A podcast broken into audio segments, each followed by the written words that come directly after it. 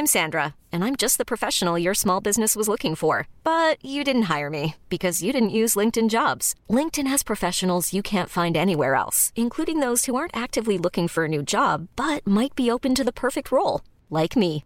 In a given month, over 70% of LinkedIn users don't visit other leading job sites. So if you're not looking on LinkedIn, you'll miss out on great candidates like Sandra. Start hiring professionals like a professional. Post your free job on linkedin.com/achieve today.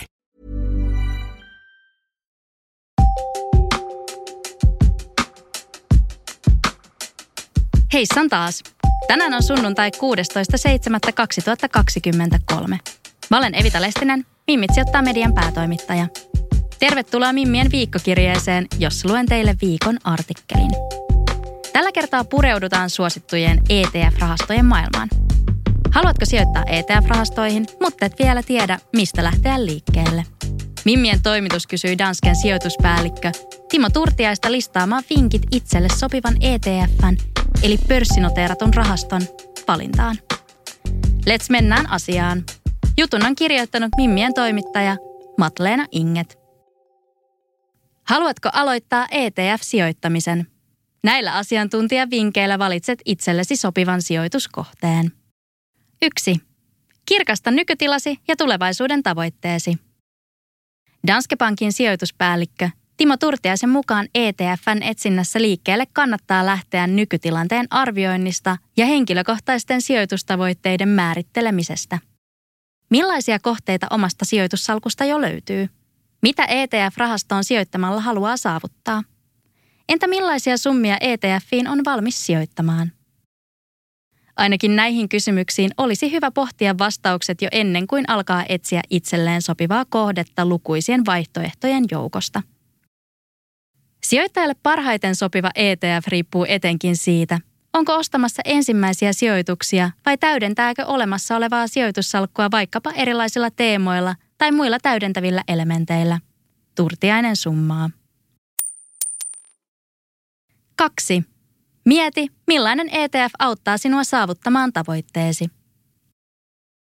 Tavoitteiden asettamisen jälkeen on aika pohtia, mikä ETF-rahasto tukee niiden saavuttamista. Jos sijoittajan tavoitteena on vaikkapa kasvattaa varallisuutta pitkäjänteisesti, kerryttää osakemarkkinoiden mukaista tuottoa ja rakentaa samalla osakesalkun perustaa, voi hänelle sopia turtiaisen mukaan erityisesti erilaisia pörssiindeksejä seuraavat ETFt, joissa on laaja hajautus sekä maantieteen että toimialojen näkökulmasta. Kun yhden ratkaisun kautta haluaa saada paljon hajautusta, niin laajasti hajautetut ETF-rahastot voivat olla hyvä valinta – Tällaiset ETF toimivat niin sanotusti salkun ytimenä ja niissä saattaa olla jopa maailmanlaajuinen hajautus. Turtiainen kertoo.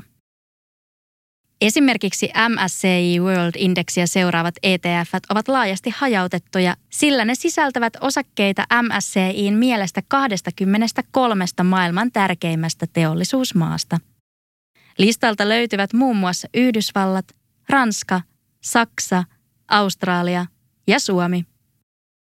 Mikäli salkun perusajatus on jo olemassa, voi salkkuun hakea vaihtelua rajatummalle alueelle, tiettyyn teemaan tai tietyn sektorin yrityksiin sijoittavista ETF-rahastoista. Pohjoismaalaisia indeksirahastoja sisältävään sijoitussalkkuun voi hakea maantieteellistä hajautusta vaikkapa Yhdysvaltojen osakemarkkinoille sijoittavasta ETFstä tai maantieteellisesti hyvin hajautettuun salkkuun täydennystä jonkin megatrendin ympärille rakentuvasta ETF-rahastosta. Jos on kiinnostusta tiettyyn megatrendiin, kuten vastuullisuuteen tai tiettyyn teknologiseen kehityssuuntaan, niin teema ETF tarjoavat sijoittajille kiinnostavia mahdollisuuksia. Turtiainen kertoo. 3. Etsit tietoa esimerkiksi Morningstar-sivustolta ja ETFiä tarjoavien rahastoyhtiöiden sivuilta. Kun on päättänyt, minkä pörssiindeksin tai teeman ympärille rakennettua ETF-rahastoa etsii, kehottaa Turtiainen hakemaan tietoa varten otettavista vaihtoehdoista. Hyviksi tietolähteiksi Turtiainen nostaa esimerkiksi ETF- ja tarjoavien rahastoyhtiöiden, kuten BlackRockin nettisivut sekä Morningstar-sijoitustutkimusyhtiön suomenkieliset sivut, joilta löytyy tietoa ja työkaluja ETFien etsintään ja vertailuun. Morningstar-sivulta löytyy monipuolisesti tietoa eri ETFistä, niiden historiallisesta menestyksestä ja esimerkiksi Morningstar-tähtiluokitus. Turtiainen kertoo. Hän muistuttaa kuitenkin, että historiallinen menestys ei ole tae tulevaisuuden voitoista. Tästä huolimatta historiallinen menestys antaa kuvaa siitä, miten kyseinen ETF on menestynyt suhteessa kilpaileviin tuotteisiin aiemmissa markkinakäänteissä. Erilaisten nettisivujen ja vertailujen lisäksi tietoa kannattaa hakea yksittäisten ETFien avaintietoasiakirjoista.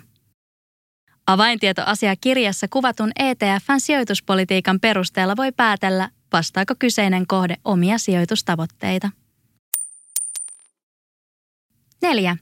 Tarkista, onko kyseessä fyysinen vai kasvuosuudellinen ETF. Ennen tarkempaa ETF-rahastoon perehtymistä sijoittajan kannattaa selvittää, onko kyseessä fyysinen vai synteettinen ETF. Fyysinen ETF sijoittaa suoraan valitun indeksin tai teeman mukaisiin yhtiöihin, kun taas synteettinen sijoittaa johdannaissopimuksiin. Fyysisistä ETF-rahastoista näkee siis selkeämmin, mihin sijoitetut rahat menevät – Turtiainen kertoo, että myös Danske Bank suosii fyysisiä ETF-rahastoja muun muassa tästä syystä.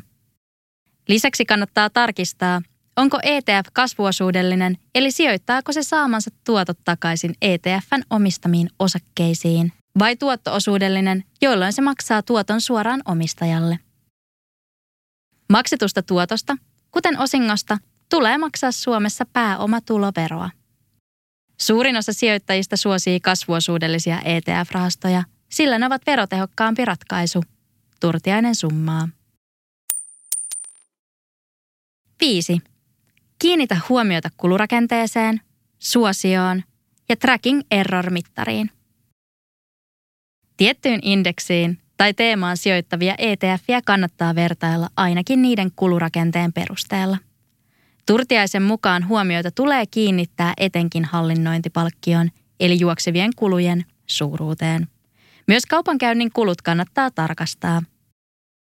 Jos kaupankäynnissä on minimipalkkioita, niin on hyvä katsoa, että ne pysyvät suhteellisesti riittävän matalina sijoitettavaan summaan verrattuna, jotta kaupankäynti on kannattavaa.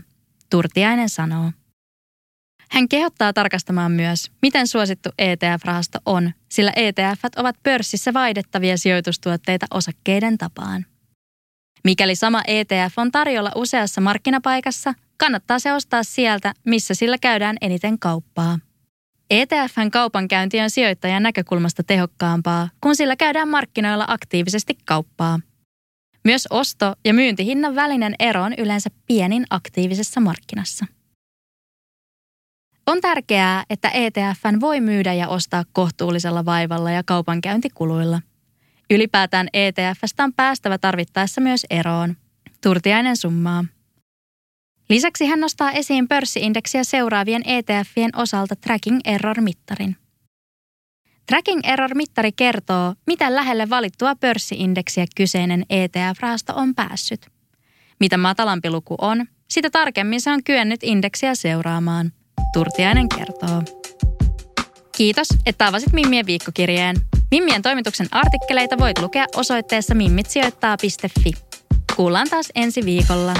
Kaikki uudet Mimmit sijoittaa podijaksot on kuunneltavissa podcast- ja äänikirjapalvelu Podimossa. Voit kuunnella meitä ja monia muita sisältöjä 60 päivän ajan ilmaiseksi. Tarjouksen löydät osoitteesta podimo.fi kautta Mimmit sijoittaa.